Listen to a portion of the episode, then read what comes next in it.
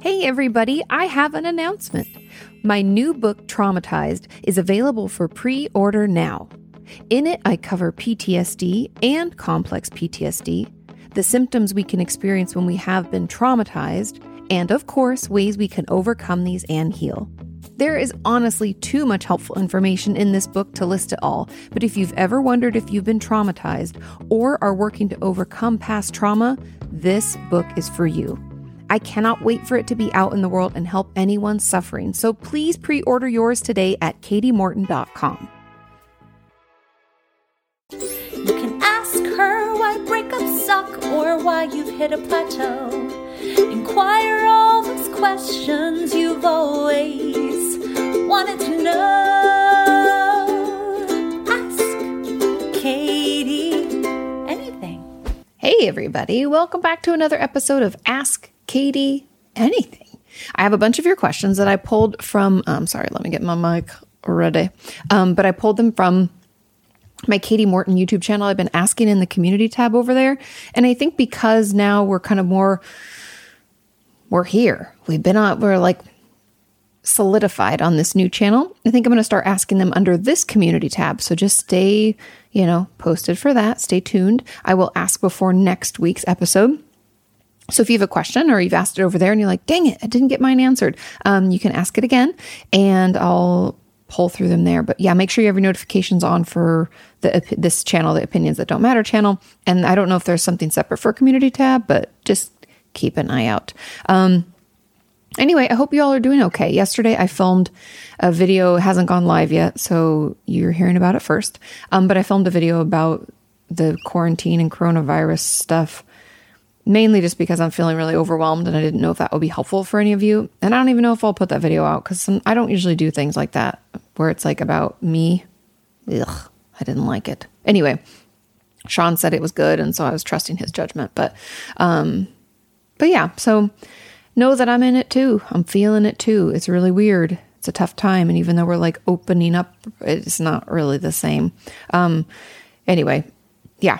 So we'll see. If I put that video out, it'll go out next Monday, but maybe not.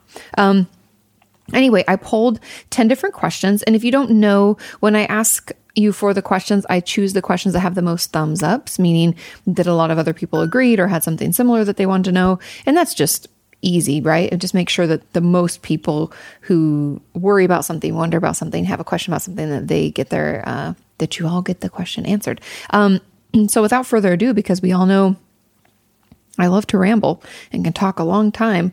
Um, let's get into it. Are you ready? Okay, question number one. I thought this was a good one. It says, What can one do if small tasks feel impossible or out of reach? Simple things like getting out of bed, basic hygiene, making a decent meal, etc. Now, the therapist in me is like, Ooh, that sounds like depression. Um, like you probably should see a therapist, potentially talk to a psychiatrist and maybe consider medication. And that still like that still is true. And I think something that I've that we're going to have to get used to is this new normal of distanced treatment. And I know it sucks. And I'm sure a lot of therapists will be coming back into their offices and seeing their patients. Um, but I don't really know when that's going to be because we do have the ability to do Zooms and Skypes and phone calls and FaceTimes and all those things. Um, I really don't know when people will get back into that or if they will in, in the way that we're used to. And so, since this to me is just like depression, when, when we can't do the basic things, you know, getting out of bed, basic hygiene, making a decent meal, that's when if I, if I'm already seeing someone, let's say I'm seeing a patient, I've been seeing them for a while and they're still struggling. That's when I uh, refer them to see a psychiatrist. And a psychiatrist, if you don't know, is a medical doctor that specializes in mental illnesses. And so they can tell you if uh, psychotropic medication, meaning like an SSRI or SNRI, otherwise known as an antidepressant, um, could be helpful for you. They can talk you through all of your worries, side effects, um, check in on you as you try this new thing, all that good stuff. And really, excuse me, that's where that's where my mind goes and I know also something to keep in mind. This is what I talked about, and probably not very clearly in that video that may not go up. Sorry, I'm having like, like I said on Instagram, I'm having like a vulnerability hangover where I'm like, I was just rambling and crying. That's ridiculous.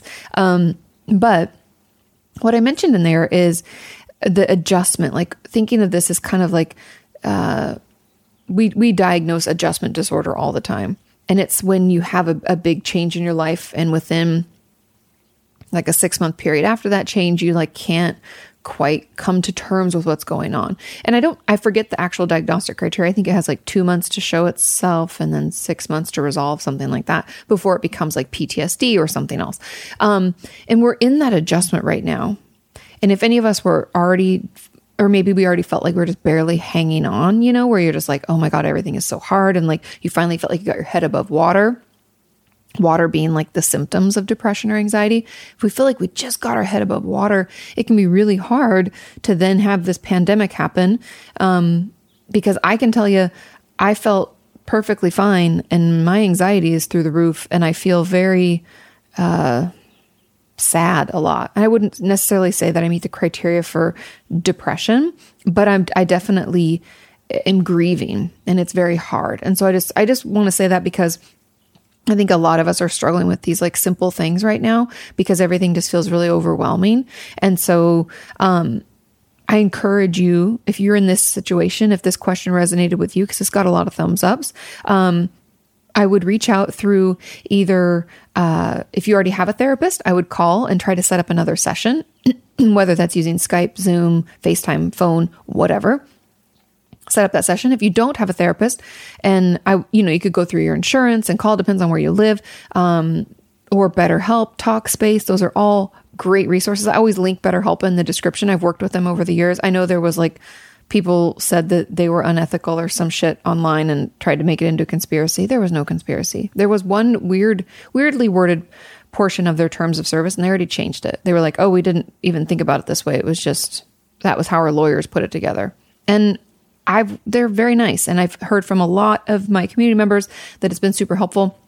I have friends and family members who utilize BetterHelp.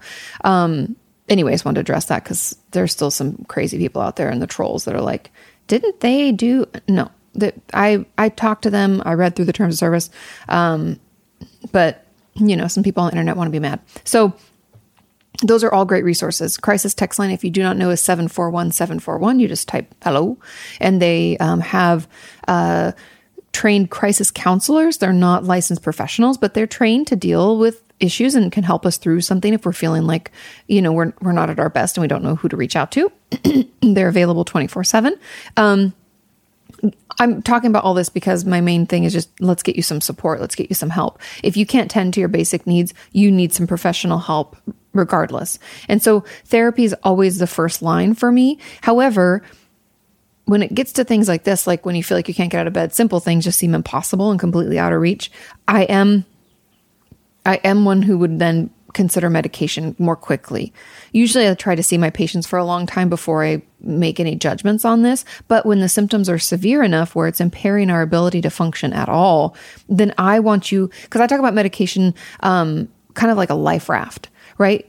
Again, like the water is like our symptoms, right? And if we're drowning in those symptoms, if the symptoms are so overwhelming, that we can't engage in our relationships in the way we want. We can't get out of bed. We can't make ourselves a meal. We can't shower. We can't, um, I mean, getting the mail or making a phone call or doing any work is just like that. That's like so, so, so out of reach. Um, we're drowning in those symptoms. And that's when we need someone to throw us a life raft. And while I firmly, you know this, believe in therapy and in it myself off and on, um, it, I can't change your motivation factor when it's a like it's your brain chemistry and your symptoms of depression that are just like taking away any of that uh, motivation, excitement, empowerment, anything you might be feeling, because I can't make you do things, right? As a therapist, I can offer tools, techniques, tips. Uh, I can get you to think about things in a new way, get you to process things in a new way. But you're going to have to do that work at home when you're on your own. And if you're not able to do that, I I can't like follow you home and like make you that's creepy and that's also terrible. That's not the point of therapy. That's where medication comes in is medication can assuage some of those symptoms and feelings and experiences enough so that you can get your head above water and then you can do the tools tips tricks things that i'm offering. And that's why we see the best result when it comes to um, treatment of mental illness is therapy and medication together. And i've talked about this in other podcasts but i just really want to reiterate that here because i think a lot of people are like well i just want to get the medication and then i just that's all. I'll feel better Sure, but then you're not actually fixing the problem. It'd be akin to, uh, I don't even know how to describe. Oh, okay. It'd be like if you had a really, really bad infection, right? Like in your leg, but you took painkillers so that the pain of the infection went away, but the infection's still there.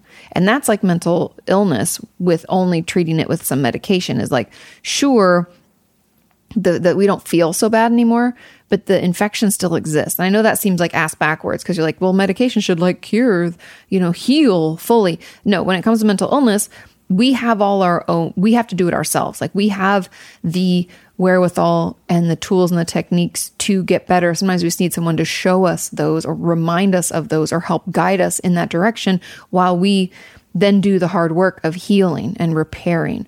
We all have wounds, whether it be because our parents were shit or because we had some really abusive relationships or anything. Uh, all of us have difficult things that maybe maybe we don't never learned communication skills from our parents or in our life and so we struggle to communicate. There could be a zillion different things. Um, maybe we've just always had a lot of worry and that's led to ocd symptoms or social anxiety. It could be anything. But we still have to figure out where that comes from and heal that and work through that medication does not do that medication just takes away those symptoms. It just it's, it's like uh, taking away the pain from that infection. The infection's still there, and so I say all of that to say that like you need both. And so the person who asked this question, since the simple things just feel like completely out of reach, which I, I totally understand. We're going through a tough time and it can be really difficult. I would encourage you to reach out. Um, see, there are psychiatrists that are doing telehealth. They call they call it telehealth now, which is so I'm sorry, but it's just antiquated. It's like telehealth. Call me on my home, my uh, you know, home phone. It's like a landline. That's what it sounds like. Telehealth, but it's really online healthcare. And I, um, I believe that there are tons of resources and ways to do that. And I would encourage you to reach out and get some help. And also know that pharmacies deliver right now. So if you aren't comfortable leaving your house or you're not able to, like I am, I'm in California, we're not, we won't be able to I mean, we I could go to a pharmacy. I'm not saying they're stopping us from that, but what I'm saying is that we're encouraged to stay home if we can. There are deliveries. I know CVS, Walgreens, um, Rite Aid, all of those. Uh, maybe even Walmart might be doing it. I don't know. Uh, Costco possibly, but you can get your uh, prescriptions delivered, and so I would encourage you to do that if the psychiatrist recommends an antidepressant or something, and you're comfortable with that. Um, my last little bit about this is when we see a psychiatrist, we need to make sure that we uh, write down all the symptoms we're feeling. Like you're talking about, you know, I would copy and paste this question that you had into that note section so that you say, like, hey, small tasks feel impossible or simply out of reach. Simple things like getting out of bed, basic hygiene, making decent meals, you know, are impossible because you want to tell them that all the things we're feeling might be feeling body aches. A lot of times, depression comes with what we call psychosomatic symptoms, meaning the things that I'm feeling in my uh, because of my mental health issue are resonating throughout my body. Um, and we want to tell them. And so, write down all the symptoms and things that you're noticing and then where you'd like to get. And if you've tried medications before, tell them about that. If you have concerns about side effects, tell them about those concerns and always ask about the side effects and ask how long you, you know, a trial run of this is, how long till you feel better. Usually when it comes to antidepressants, we're looking at like three to four weeks at least. So be patient. I know that sucks. Um, and then find a therapist because getting those two on board will really, really help you feel better. And hopefully, we don't need to be on medication forever. If it's not something that you want to be on forever, hopefully, we can get you tools and tips and tricks and techniques to get you out. Um, why are those all starting with T's? Tools, tips, tricks, and techniques. Geez, look at that alliteration. Um, anyway, it does get better. I know right now feels like shit, but trust me, it does get better. Okay. And we want to make sure we catch it now before before everything is impossible. And I know right now honestly the the toughest thing is that if even small tasks feel impossible, like finding a therapist and getting help and seeing a psychiatrist, you're like, are you kidding me? Um, and so if you have someone in your life that you can trust who is supportive and loving and caring, have them help you, have them shoot those emails, make those calls for you. Um, they obviously can't go to the sessions for you, but all of that legwork and stuff that can feel really overwhelming can be done by someone else, especially right now. Um, so I'd encourage you to, you know, have someone help you. It's hard, I know. And if we don't have any energy or motivation, like how the hell are we supposed to get help? Um, but that's where friends, family, people who are caring and loving come in, um, come into play. Can be helpful. Okay. Excuse me. I've got like tickle in my throat today. Okay, ready? Question number two How do you tell your therapist you are super depressed if she thinks you've been doing so well? I really, I like this question and hated it at the same time. And I don't mean like hated it in like a, oh, this is a terrible question. I just mean as a therapist, I'm like, oh no, they're not telling her and that's horrible. I hate when I find this out like after the fact. Um, and then I'm like, then I try to track back because it's just the therapist to me. I'm like, what did I miss? There had to be something that I missed. What about when I, you know, am I asking the right questions? So then I do like an evaluation of myself and my therapeutic techniques and like what I'm using and why I'm why I'm missing out on it. Anyways, um, so okay, there's a couple of things. The real way to tell a therapist is just tell them there's no judgment in therapy. You don't have to be like, I'm super depressed. I know you think I'm doing well, but I didn't want to tell. I mean, you can. There's no right or wrong way. It's just like the more information and truthful stuff that your therapist knows, the more they can help you. I've talked about this before. It's like, um, you know, if we don't give the therapist all of the, let's say, uh, I don't know, what's a good analogy? Maybe it's like uh, playing poker I'm sorry if that's uh, triggering to you, but maybe it's like playing uh, Go Fish. Make it more lighthearted than that. And if if your your therapist is playing the hand for you, because that's kind of what we're doing is we're trying to look at all the information and then we're putting it through our filter and our expertise, and we're like, hmm, okay, with this, this, and this, and taking this into consideration, then we should probably do this, right? And then they play a card. But if we only have half the cards, or we can only see half the cards, we don't know what these other ones are, we're having to guess, then we're not going to make a very educated or helpful decision. So I know it's hard to, to, be honest with therapists because we have our own judgments, our own stigmas, our own worries. What if they don't take me seriously? What if they don't think I'm sick enough? I trust me, I've heard it all. I've been online for over eight years. I know. But I, tr- just trust me when I say therapists don't get into this line of work because we enjoy judging people and watching people suffer. That is just not at all the truth. We get into it for the complete opposite. We get into this line of work. Like, I can tell you why I got into it. First of all, because I enjoy people. I like sitting with people. I love hearing their stories. I just, oh God, I love that. And I get bored easily at work. So having all these different people and different stories throughout my day is so engaging, so interesting. Then there's the component of, um,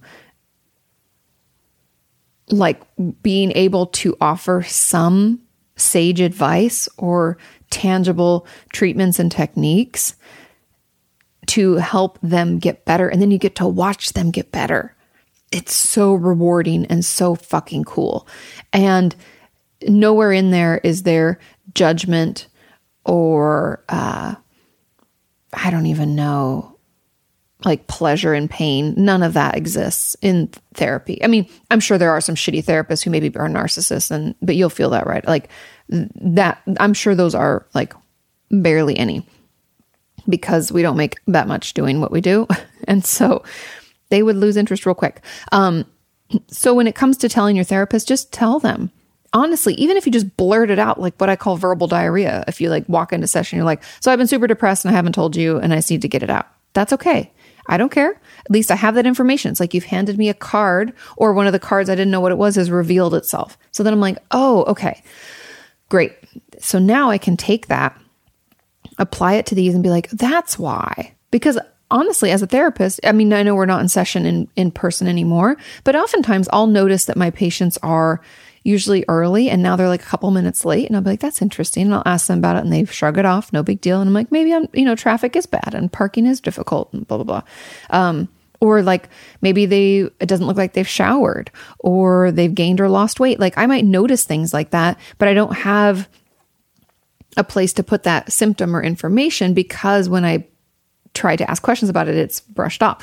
And so i'm saying all that to, to say that like it's most beneficial for you just to get it out because i'm or your therapist might have all these things that they can't really make sense of yet because they don't have this missing piece of the puzzle, which is depression, which we know can make it difficult for us to shower, make it difficult difficult for us to eat properly or not overeat, um, sleep, things like that can really affect us. So if and if you struggle like if you find yourself in session like on the zoom calls or facetimes or whatever not being able to get it out you're like i'm gonna do it i'm gonna do it. Katie just said to blurt it out i'm gonna do it.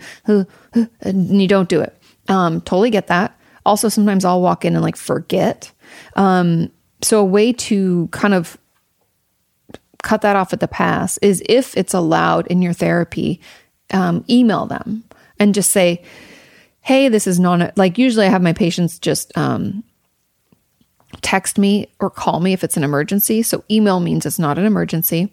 So, you just tell them, hey, I, I, you don't have to reply to this, but I wanted you to know that I've been feeling this way and I keep not being able to say it in therapy. So I just wanted to leave it here so that you can bring it up next session. Thank you so much. Just keep it really short and sweet to the point.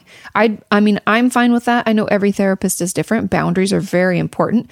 Um, I never reply to my patients' emails um, unless it's like a billing issue or something that is, you know, it's like needs to be dealt with that way. I don't reply to any kind of therapeutic content via email because that's what our sessions are for. So that might be another way, or just putting it in the notes on your phone and then you read it from your phone while you're in session. That's another great way to do it. Um, but again, going back to just get it out there. It doesn't matter. It doesn't have to sound nice. Doesn't have to make sense. Um, just tell them how you feel.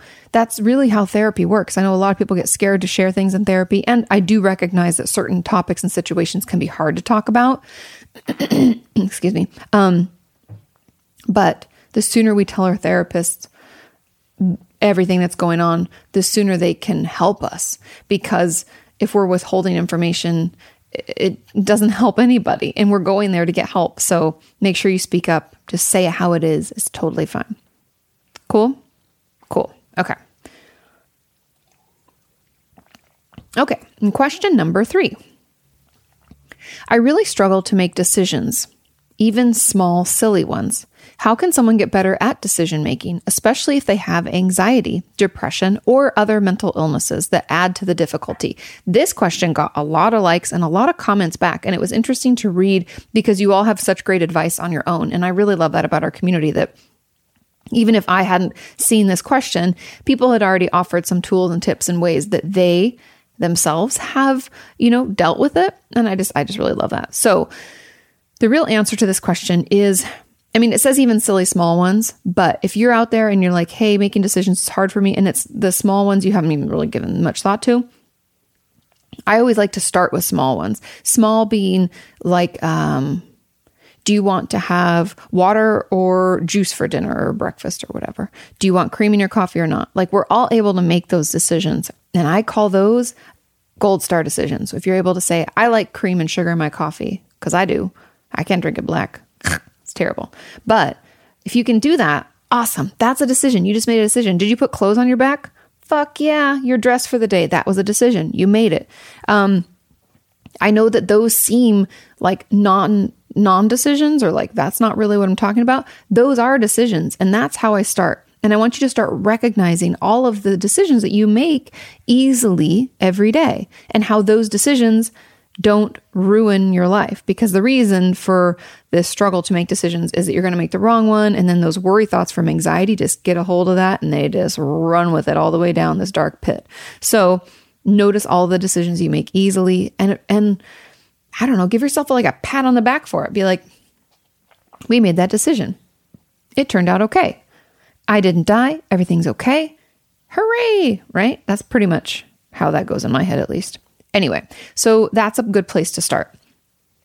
But when it comes to things like as we get to bigger decisions, because that'll build up our confidence in decision making. That's why we start really, really small. Um, and as we get more comfortable doing that, we can move into larger ones. But the tricky part with this is that if you have anxiety or depression or just worry thoughts in general, we're really going to have to work on that. So I would encourage you to seek therapy, uh, possibly uh, see a psychiatrist, get some medication if that's something that will benefit you. If you feel like, again, like you're drowning in those symptoms, that can really help you get a handle on that.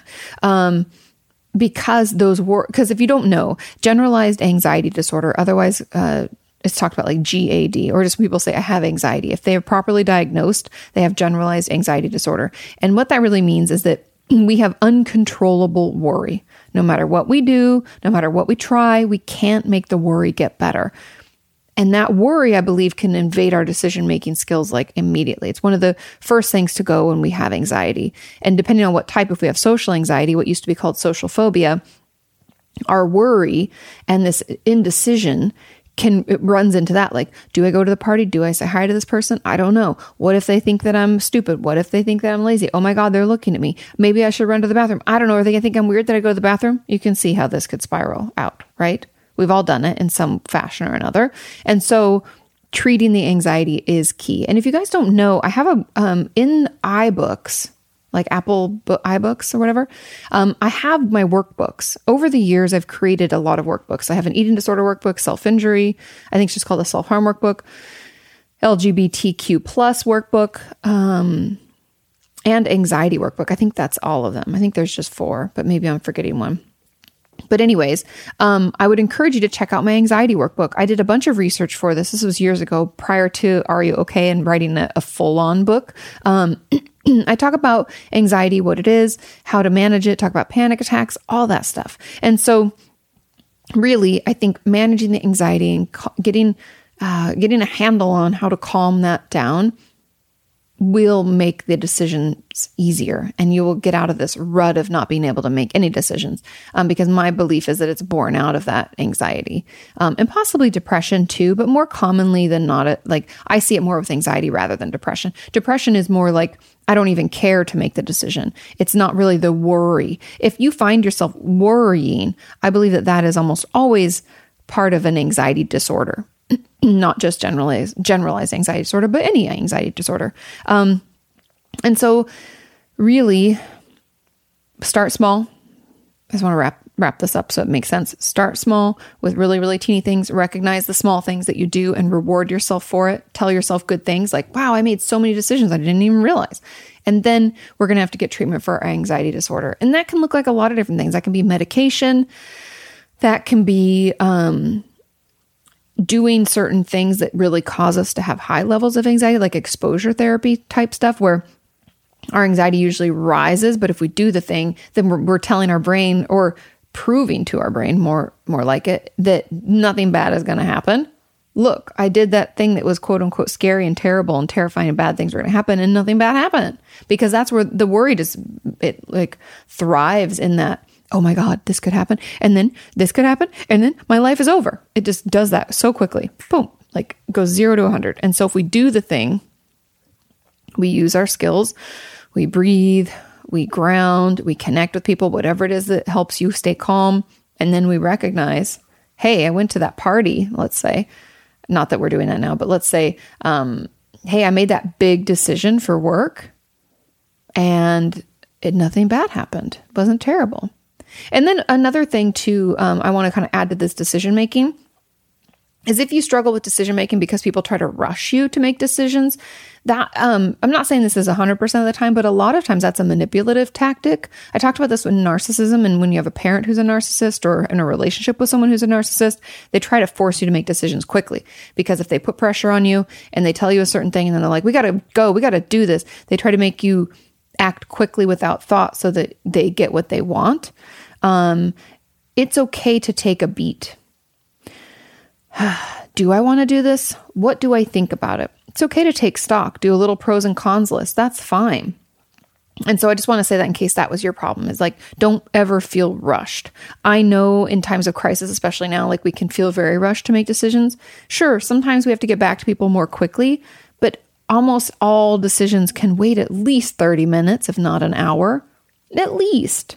Give yourself a little time to think about it and then you go ahead and make your decision. But don't feel like you have to do it on the spot. Like I've gotten um, better and better as I've gotten older and been online, even too, is when people ask me to do things or want me to do things or need my opinion on something, I will always say, you know, I'm going to let it sit up here, like in my head. I'm gesturing to my head if you're just listening, like, like percolate in my brain, and I'll get back to you. Meaning, I don't even know how I feel about this. I have to think about it, and I'm going to get back to you. And that gives me time to not feel social pressure to do something. Like peer pressure is a bitch, man. And I don't like to make decisions based on someone else and what I worry they may think of me. I'm too old for that, and we all should be too old for that. Okay.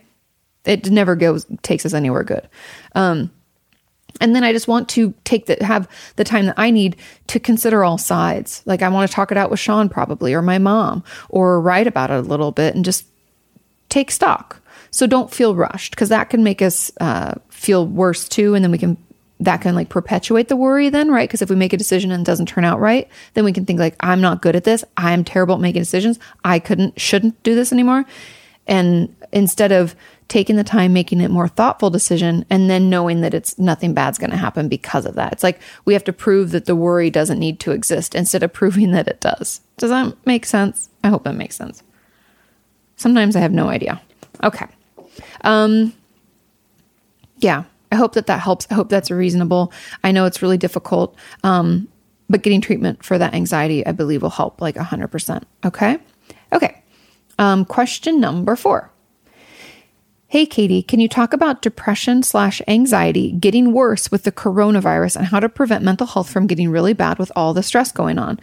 That I don't know why, but every it feels like every week I used to say this about the. Um, if you guys don't know, I have a Patreon account um, that has saved my bacon over the years. Thank you to all my Patreon patrons out there. But I do a few live streams over there every month, and almost every month we have like a theme.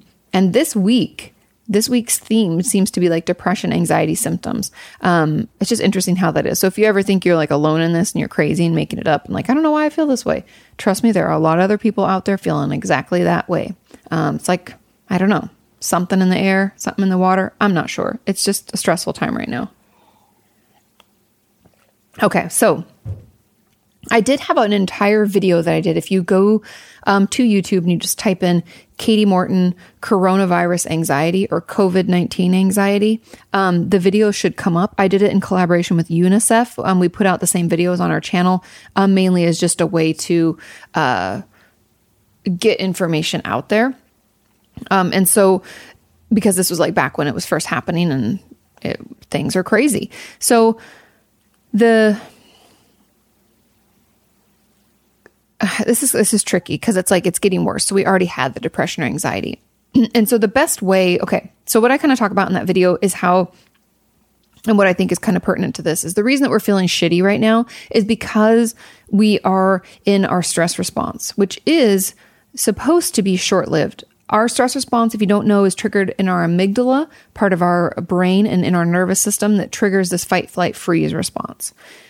And I know a lot of people are also adding fawn into that. I read about it. I don't fully support. I think fight, flight, freeze is enough. Um, you can disagree, that's fine, but fight, flight, freeze is is what I agree with. Um, anyway, it puts us into that stress response. And ours, instead of peaking, like, okay, I ran from there was like a, a man running after me in an alleyway. It's like my worst fear, you guys. And I sprinted and I got away to safety, got in my car, and I was driving home. I went into that stress response. I I fled. Uh, you know, flight was my best choice. I fled, and I got to safety. I'm relieved. That stress response went up and it came down. We're okay.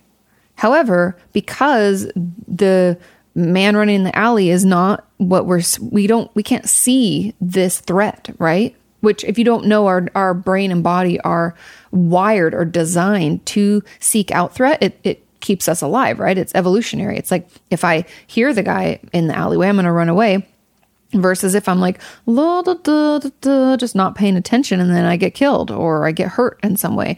Um and so our body and brain are designed to seek out threats so we can decide if we need to fight, flight, freeze. Like, what's the best option here? Do we have any options?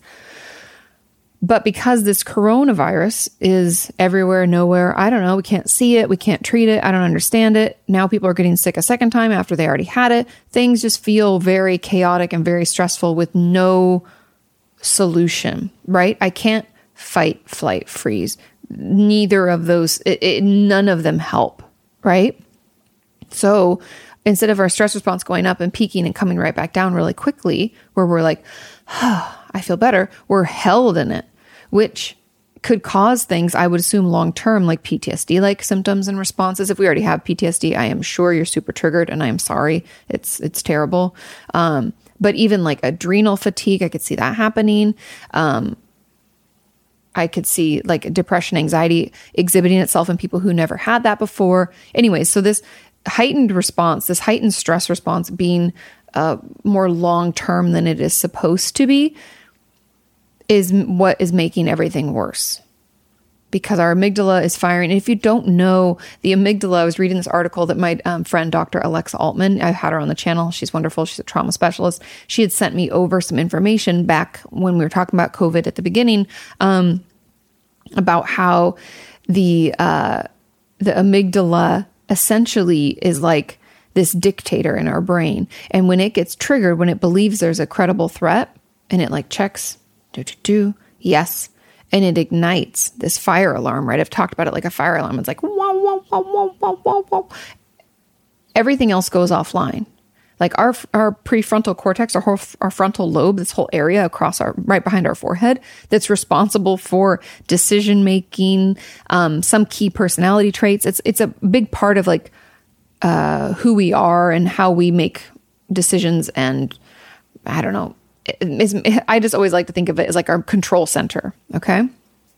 So it's the responsible part of our brain it goes offline because the amygdala is like, listen, buddy, you don't have, we don't have time for your like, oh, maybe this could work. Hmm, pros and cons list. It's like, no, we got to either fight, flight, freeze. We got to get the fuck out. We got to decide what we're doing. Shut up. I don't need your adult conversation. And so because of that, we can feel very impulsive. We can be, make really bad decisions right now. We can feel really irritable. It, we are in this heightened state and it can be really really uncomfortable. And i just i, I say all that because i want you to kind of understand what's going on in your system and your body and why you could be feeling the way that you're feeling. And so the best way to prevent your mental health from getting really bad because we don't really know when this is going to get better i and i know that sounds really uh, negative. I don't mean that to sound really negative. I just it's like the reality of the situation is even as we open things up, people will still continue to get sick and we don't really have treatment or a vaccine or anything available. Uh, you know, so things are still yet to be decided. Um, so we have to figure out how to cope. And the best thing, the antidote to that stress response is actually connection. So if you have some safe people in your life as things do lift, as the stay at home orders are like loosened or softened, if you want to call it that, um, have a friend that you can go get a hug from have someone you can have a real conversation face to face. FaceTime, Skype, Zoom, those work too. However, it is best in person. There's something about that. Uh, maybe there's a chemical released. I haven't read all the articles about it, but we know that that calms our it like part of our vagus nerve that triggers our system. It calms the social connection system, calms it all down.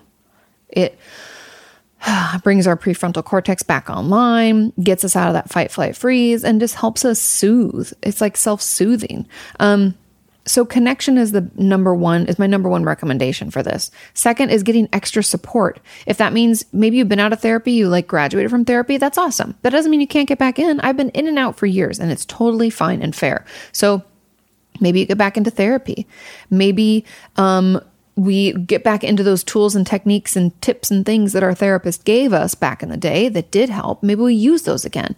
I always tell my patients to keep like a binder or keep the stuff that we're working on so that they have it because things can happen. Life gets stressful. It's unpredictable. Did we ever think we are going to have a global pandemic? I sure as fuck didn't, but here we are. And so it's important to have those tools and techniques and tips around that you can still use. And I really think that, um, that though because we know they've worked in the past, right? Like things that have worked for me in therapy are journaling. Um, I need alone time, and um, I need a connection. I need to talk to my mom and my friends. So those are things that I go to over and over and over again. Um, and then just some self care, like I like baths and um, rub my feet and things like that. So find the tools and things that soothe you that help you feel better and do those things, even if it's hard, even if you don't want to. Like, I can't tell you how many times I'm like, I just don't wanna. I feel like a little kid throwing a tantrum lately. It's because my system's overwhelmed and I'm exhausted. So, make some time for that. And I really believe this support system that we create for ourselves, whether that's through like our therapist, psychiatrist, whomever, um, as well as like, uh, our other tools and techniques, that's what's going to get us through. But there's nothing wrong with increasing your sessions during this time. Um, or uh, you know doing more facetimes with friends or whatever it is you know you do to connect. It's everybody's different but like however you can talk to people in your life that you feel emotionally connected to the better you will feel. Um, and i wish i had like a magic bullet. Things are better blah blah blah. Um, but those those will really change it. And then the final tip that i have for this is thought stopping and I've been doing this myself, and sometimes it works, sometimes it doesn't, but it's just another tool to have in your tool chest. And that is instead of letting those worry thoughts, right? Because last night, or it wasn't last night, it was like two nights ago. I'm talking too much, it's making me yawn. It's not you, it's me, I promise. I feel like I do that every week. It's just because there's so much air out. Um, but anyways, the um, a couple nights ago, I was having all these worry thoughts like oh no like how are uh how i i can worry about everything you guys so like here's just a little like peek into my brain I was like, oh my God, I hate that my mom still has to go to work and it's stupid she can do this from home. I hope she doesn't get sick. Oh my God, my sister in law, I really worry about her and I hate that she's going there and I get it, but like it sucks. Um, and then I started worrying about the food delivery guy that came the other day and the Lyft drivers that I usually utilize, but I'm not, and my our friends who work at restaurants and bars. And um, but you could see where this is going. The lady that I've had come clean my house sometimes, I like worry about her and like how is she doing financially and then I'm like, what about Christmas? I just go down this whole rabbit hole. What about the airlines? How are they going to, could I ever be able to travel the world again? I could spiral out real quick, you guys, just like you. So don't think, you know. But in the middle of this, in my head, I go, stop, stop, stop, stop, stop. And I imagine a stop sign. Stop, Katie, stop, stop, stop, stop. Until it calms for just a second. And then I try to tell myself other things like, you know what? I can't wait till Sean and I can go out to Palm Springs I love Palm Springs. We can go out there. We could like maybe Airbnb a house and barbecue. It'll be so nice. Sit out in the pool. I start to tell myself a story of something I want to do. Or I can talk about Paris, our last trip, and go down a memory lane, right? So I use those things to get my brain out of, I wonder how so and so, and oh my God, and da, da, da, and then I can spiral into like, and I'm supposed to write a book this year. Oh my God, and that just happened. Shit, I got to do that. Oh, I just anxiety, anxiety, push, worry, worry, worry, worry, worry, worry, worry. And then there's no sleep.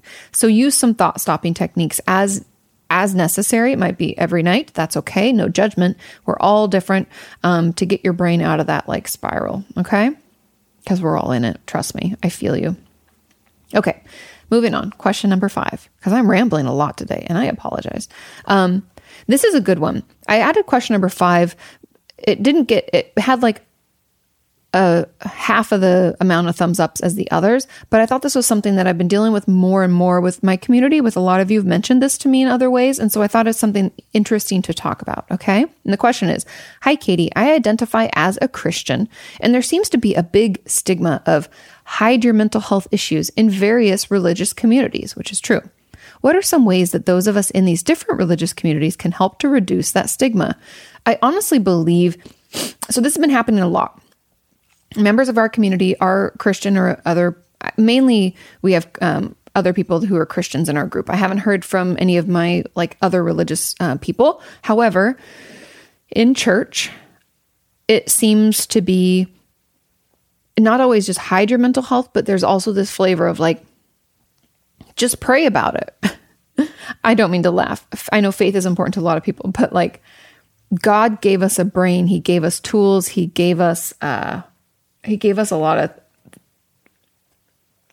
education and insight and intelligence, and we should use it, don't you think? Um, so I just get really frustrated. People are like, pray to God, and then once He takes it away, you're healed forever. And I'm like, okay, um, mental health is no different than physical health. And if you got the flu once, people wouldn't be like, oh, you're never going to get it again. Or you got a cold. And they're like, you're cured? You're cured. You're never going to get a cold again. Can you imagine? Can you imagine? Why don't we talk about our mental health the same way we talk about our physical health? And so overall, that's kind of my answer is that we all should be talking about mental health just like our physical health. All, always, not just in religious communities, but in general, because that's why there's all these stupid conversations about like, well, you were better before, so you're better now. Like, what? Are you serious? Do you even understand what this is? Do you even understand how it works? Have you ever tried to educate yourself about something? I can get really fired up. People piss me off. Ignorance is exhausting. So there's that. But then when it comes to um, within these like Christian uh, communities or religious communities as a whole, I think the the best way we can do it is just by talking about it. I know there are tons of groups. Trust me, I was raised in church my whole life. Um, and I know that there's like mommy groups and or new mom groups or newlywed groups.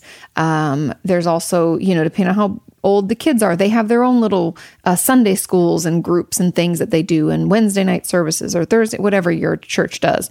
I would encourage you to create mental health groups within your communities and talking about it more, making space for the conversations. Because the one thing I know that never works is trying to shove an idea or a belief down anyone's throat. We know that if you're in a religious community, you know that like you can't tell someone to come to church and get better and you need to repent and blah, blah, blah. I mean, that's not even the way that if you believe in the Bible and that kind of stuff, that that's not even what God tells you to do. So we all know that doesn't work. It's more about just being there, being open, learning, hearing from someone else, being curious about their experience. And so I think that the way that we can improve this is through conversation. And, and I know it makes you nervous to be the one to talk about it, but that's really the movement that we can make, and that will cause change because a lot of um, leaders in church are going to be retiring like every year older people retire newer people come in. And I think that that's a good movement. I'm not saying that older communities don't, um, or older generations don't understand mental health, but there's a different conversation being had now online, thank God. And so the younger generations are more primed for those conversations too. So I think this is all positive movement, positive growth. And um, for those of you who are fortunate enough to have like an older generation of a pastor or preacher who is open to this, that's even more awesome. Like if they're open to different thought process processes and conversations and educations, you can bring it up there. But but by and large, I think the way that we can all work on this because there's stigmas across. I mean, in the um, Asian and African American community, I've heard from a lot of my friends who say that it's not okay. You're supposed to hide it, or you don't have it, you know, or like just pray about it. There's all sorts of things that we're told to do, um, and the best way to combat that is just to talk about it and not take this like, oh, no, no, we don't talk about that here. Be like, well, I do. It's still part of who I am. It's part of my well being. And I think God would really want me to talk about this and be honest about where I'm at and who I am. We're honest about everything else. I mean, you can spin it to your advantage so that there's an open and honest conversation being had. Um, even creating communities online would be really helpful, um, especially since a lot of churches are doing things remotely, you know, because we have to, doing Zooms of these groups um, yeah, I think that that's really where it's at, and just just challenging people to think differently, to to hear each other out. That's something that I am, even in my myself am trying to do more of is be more curious and let people teach me because um, I'm reading one of Brene Brown's books and she talks about how it's really hard to hate up close, and so we should instead be really interested in having conversations with people. We should let people teach us. We should talk to people. Um, and I agree with that. Ask questions. Don't jump to the conclusions. Don't not listen to them because you're trying to come up with your own answer. The more we can listen, like actually listen and thoughtfully reply in order for both of us to learn, the better off we all would be. The, the less arguments and fights online and in person. I think it would just make everybody better. So, uh, anyway, I'm rambling, but I really believe that, um, that that's the way we can reduce the stigma is just by talking about it, making it just uh, a normal conversation that is had, a part of the religious community as a whole. Because sure, prayer and support from, if you believe in that stuff, can make you feel better. It can help with maybe some of those anxious or depressive thoughts, but there's still a role in there for proper mental health treatment. If we need medication, that should be an acceptable thing as well. It shouldn't be you pray and you're cured I would I would always reference feel free to use my language about it being a cold. Like if I got a cold last year around uh January then th- if I got another one this January you wouldn't say like well you didn't believe enough or something like that's bullshit. And no one should tolerate that. And draw the more we can correlate it to physical health I believe the more people can relate to it. Um yeah let's just keep having those conversations there are a lot of ignorant and stupid people out there. And I don't mean that as a put down across, but I'm just saying a lot of people don't understand. And so the more we can educate them, the more we can help uh, hear their side and and come, you know, have conversations, the better. Okay, question number six. Another good one. You guys have such good questions. It says, Hi, Katie. I'm currently in school to become a social worker as I enjoy helping people out. Yay. However, I often get frustrated with myself because I feel like I can't truly help others when I can't even help myself. My question for you would be Do you struggle to help others when you're going through a rough time yourself? If so, how do you cope with that? Yes, 100%. Um, uh, the best example I can give is when my dad died. That's probably the easiest to recall. Um, I actually took a break from seeing patients for about two months. And I, I, was lucky enough that I worked in a eating disorder treatment center. And at the time, it just, it was like praise the heavens or Allah or whoever you believe in or whatever. But I was, it was just like perfect timing. My dad had passed away and I was only running three groups and I had one patient, but that patient was graduating like that week. She was leaving treatment. So when I found out my dad passed away, the patient graduated and I flew home. And the groups were easy to take over. It's not like one on one in the way that I am now. Um, and so that really allowed me to more easily transition out, take a break, and come back when I was ready. Um, now, that's not to say that everybody has that luxury. Like, if, because in private practice, if that's all the money that you make, then to take two months off is just not feasible. Um, and so th- that's why being a being a mental health professional i hold myself and everyone should hold themselves to like an even higher standard of self-care and self-awareness. And what i mean by that is i know my early symptoms of burnout overwhelm uh, depression anxiety stressors whatever right? When i'm feeling maxed out like right now i'm not my best self so i've been doing a lot more self-care and a lot more check-ins with my friends and family and my own therapist so we have to have our own system in place because I am able, like, this is a healthy and unhealthy tactic. I am able to completely compartmentalize when it comes to my patient's time and my time. I still do not allow it in the room with a patient, but I did notice after the first week of the coronavirus how I was a little more irritable, just agitated. Like patients who wouldn't do homework, I'd be like, ugh. But I didn't, they didn't know, I, maybe they noticed, but no one has said anything. I felt that inside myself and was like, what the fuck is going on, Katie? What are you doing? Why are you reacting this way? Because I have to be more self aware than most. I have to catch that early so that it doesn't find its way into a session. I need to notice how I'm interacting with people in my life and how I'm feeling inside. And so, what I did is I stayed in my office an extra hour after my last patient. I just journaled. I cried a little. I let myself feel it. I let myself try to process. And I've been doing more of that. And so, I would encourage you to spend time doing, I'm not in my office anymore, by the way. This was back at the beginning.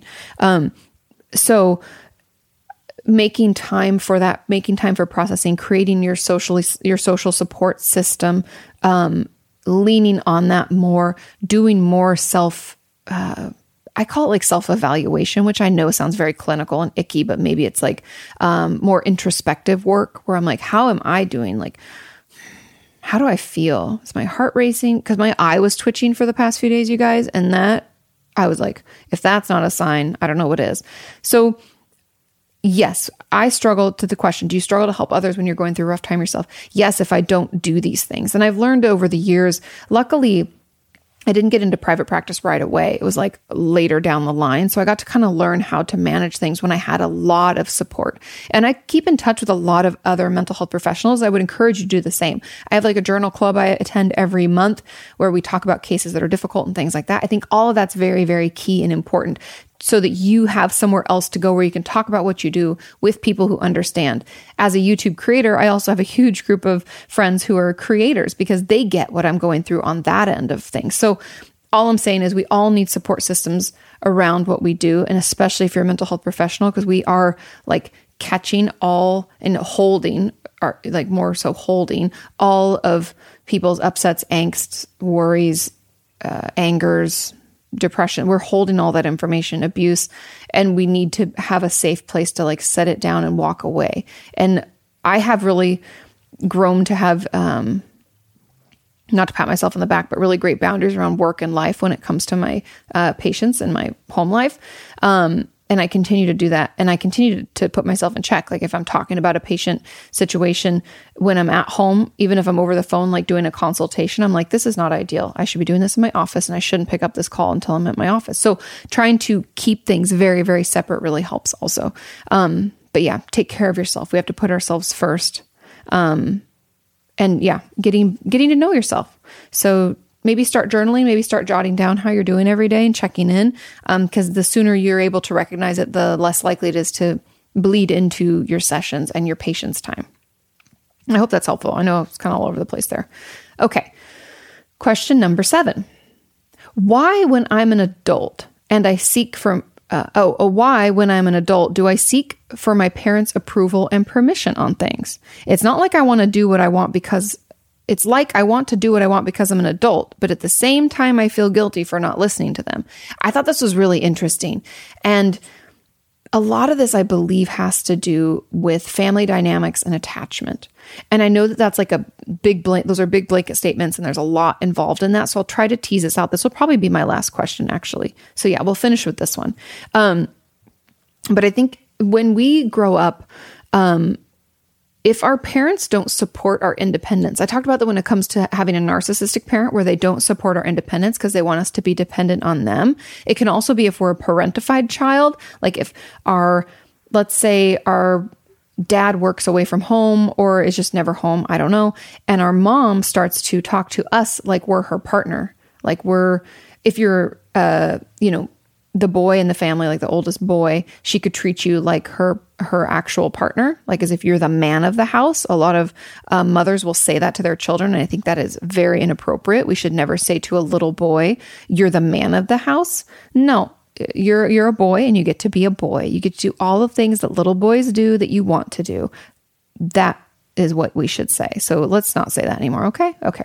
Um, but they'll do things like that, or um, you know, even if it's not like that, uh, you know, male female relationship, it could still be uh, where they talk to you like you're an adult. They talk to you as if you're their equal, not their child. And that's not appropriate because then we're, again, a parentified child. Or if both parents are gone, the oldest, uh, usually the oldest will try to take care of all the other kids.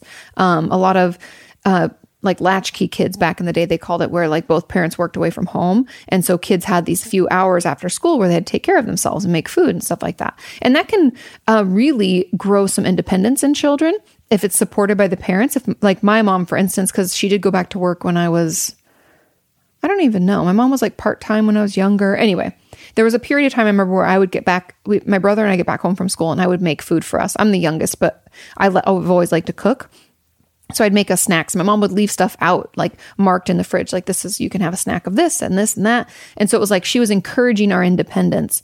Um, and I believe that some of that didn't happen for for the person who asked this question. It's got a lot of thumbs ups too. So I think a lot of people worry about or have these issues. If we're if our parents don't support that independent movement and the independent choice, if they've always looked at us as if we're uh, we're responsible, we're equals, or something like that, then the, the dynamic of the relationship is very flawed and very unhealthy. Can be very enmeshed. So we don't feel free to actually make decisions on our own. And that could also be a result of abuse. I'm just giving options because I know everyone's situation is going to be different um, if we've been abused in any way, we can it can erode at our own self worth and confidence, and so we might not feel safe enough to make decisions without checking in with someone else. Um, it could come from that too. It could also come from anxiety um, or any other anxiety, depression, any other mental illness or mental health issue that erodes at our confidence. Um, and so I think there's some of that but my guess overall, if I wanted to answer this question like directly to this person, I think there's enmeshment. I believe that the relationship that is had with these between you and your parents is not, excuse me, is not a healthy one. Because um, if you feel guilty for not listening to them, and you're an adult and you're still looking for their permission. I mean, I don't know how adult, like if you're 18, I honestly don't think that we, most of us, are healthfully detached from our parents until we're I mean, if you go away to school, maybe 18 or 19, but maybe 21, 22, I think that's still fair um, as we like distance ourselves from our parents and make decisions on our own. Um, but if we don't feel free to make our own decisions and we're always asking them for all their insight and permission, and uh, if they tell us to do something, we feel like we, sh- we have to do what they say, that is enmeshed that's completely enmeshed and that's kind of the attachment styles. So if you i have a whole video if you want to get on youtube it's katie morton attachment styles. I have a bunch of videos about that. Um, but there are i think it's four main attachment styles one being secure which is healthy happy. You can come and go. You don't need their permission. And there's like anxious avoidant. Um, oh god you guys i'm gonna have to look these up because i forget. I don't want to say them wrong. But anyway there's um hold on. Uh, let me look up because uh, there there's ambivalent, anxious ambivalent. I think it is. Um, I just don't want to misspeak here. So I'm looking up my own video. This is what I do often, you guys, because I put all this stuff in um, into the descriptions so that you can pull them. And so, okay, here we go. Secure, insecure, avoidant. This is when um, if we're insecure, we don't feel like we can count on our caregiver. And so we might uh, reject them, even if they come to like our aid. We can feel like, you know, we even if we tried to seek out the contact or support from our parent or a caregiver, they're not going to give us what we need. So often these kids will like curl in corners and cry on their own and try to soothe their own system. Some children rock, rub their arms. Um, it's kind of, it's, this stuff gets kind of sad for me. That's why working with kids is really hard for me and it wasn't something that I enjoyed. Um, then there's insecure ambivalent where they can like be clinging to their caregiver and then not really care. So they kind of go back and forth. Then there's disorganized so there are four, I was correct. Um, but these children who are disorganized, you show a confusing mix of attachment behaviors um, and may even appear to be confused or disoriented. They believe, I'm just reading from my notes, they believe that this attachment style is caused by inconsistency from caregivers, meaning that like a parent could have been there and then not there. They didn't know what they could count on. Um, and so, so there are four different attachment styles secure, insecure, avoidant, insecure, ambivalent, and disorganized. And the goal is obviously to have a secure attachment. But back to this person's question, I feel that it's probably coming from the the lack of confidence that your parents gave to you. And I know that sounds weird to say like someone can give us confidence, but parents build that in us. You did a great job. No, you can make that decision. You can do that on your own. You've done a great job so far. I support you. I support the decisions you make. Those are like healthy parent uh, phrases that we need to hear and we need to internalize. But oftentimes, instead, because our parents are human and even if they're trying to do their best, they might not even know what that means or how to be a good parent. Some of our parents didn't have good parents, right? So we may have, instead of hearing those healthy, happy parent uh, phrases, we might instead hear things like, Why'd you do that? You know, I didn't like that. I would never have made that decision. You're so stupid. We might hear all of these negative phrases that we internalize and take as fact. So what I would encourage this person to do, because I'm get, I'm going to get off topic and talk about this for a long time, but what I really believe you should do is to check in on yourself and your own feelings of confidence and how you talk to yourself. And notice maybe if you have some phrases that you've heard over and over again from your parents what were those phrases? What did they say? Do you believe those as fact? Should we look for evidence to disprove them because they're pro- they're not true? Um, and what small decisions can we make without their approval as we build up into bigger things? Because just like anything, I can't tell you just to jump in the deep end if you've never learned to swim. I'm going to say, well, let's just like put our face in the water and come up, put our face, we're going to get used to it, right? We're going to slowly acclimate. And so I want you to slowly start making some decisions without their permission. Just small things that maybe feel a little bit difficult, but not that difficult. Um, it could be things like, um, I'm not going to ask them if I can. Uh, I don't know. It depends on it. if you're an adult, you don't live at home, but it's like um, purchasing an item without asking for their input on it. I'm going to buy a new pillow, and I'm not going to call them to see what they think, or um, uh, I'm going to go get my oil change. I'm not going to ask them for where they recommend. I'm just going to read the reviews and I'm going to do my research and I'm going to make my decision. I know those are weird examples. I'm just trying to think of things that you could do that would be smaller that don't feel like such a big thing. Um, and then I would just be more curious. I might journal a little bit about like what uh, what phrases you've heard from them, or like I, I call them like almost like unhealthy parent messages. What have you heard over the years? Maybe write those down and let's look for evidence to disprove them. I'd also be interested about the guilt, like feeling guilty.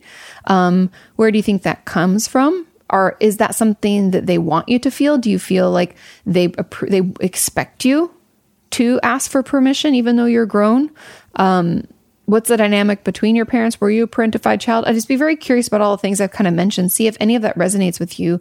And then it could be just, it's work in therapy. It's like healing that child of yours. Like, I mean, child of yours, like your inner child. And I have a video about that too, if you want to listen for more. But I think um, we all have a hurt inner child for one reason or another, whether it was because we were bullied at school or our parents weren't around or there were broken promises or there's all sorts of things that we go through when we're developing and growing. And so just checking in on that for yourself, figuring out where it's coming from and hopefully we can heal that. We can look for evidence that doesn't support those nasty messages. We can find out that we are actually capable, responsible, important, valued adult and then we can move out of it and do our own thing. Um, but yes, it takes time. Yes, it takes practice. It's a new muscle, right? We have to get used to using it. We have to get used to talking more kindly to ourselves. Um, but yeah. Anyway, I hope that that's helpful. I hope that all these answers are helpful. I love your questions. These are so great. I actually enjoy being able to go through them more slowly, not feeling so rushed or pressured to go, you know, ramble off all these answers. Um, it gives me some time to kind of be more contemplative and put you know, put all the pieces together, hopefully, and I hope it makes sense. Um, take care of yourselves. Now is a tough time. Like I said, I'm in it too. It's hard, it could be bad, but just trust me, you're not alone. You have our community. I have my Facebook group, Kati. Um, if you're interested, I also do a ton of things over on Patreon. If that's something I know, money might be tight for a lot of you. Um, so no pressure at all, but $5 gets you in the door and means that you can watch the live streams and access the community there. That's, and that's $5 a month. Um, so that's another thing. I also offer journal prompts through my memberships within my Kati Morton channel. Um, again, I think that's, that's $4.99 a month and you get two journal prompts a week. So if that's something that you think would be helpful, you can do that. And there's community within that as well. In the comments below those posts, people chat. Um, yeah, connect. We're, we're in it together. I, I hope things get better more quickly, but we need to prepare, prepare, like hope for the best, prepare for the worst, kind of, right? So know that our community and myself, we are here for you. You're not alone. Um, stay home if you can, stay safe, and I'll see you next week. Bye. Ask her about your therapist or vent about your work. You can ask her about your self esteem or why your feelings hurt. You can ask her why breakups suck or why you've hit a plateau. Inquire all those questions you've always wanted to know. Ask Kati.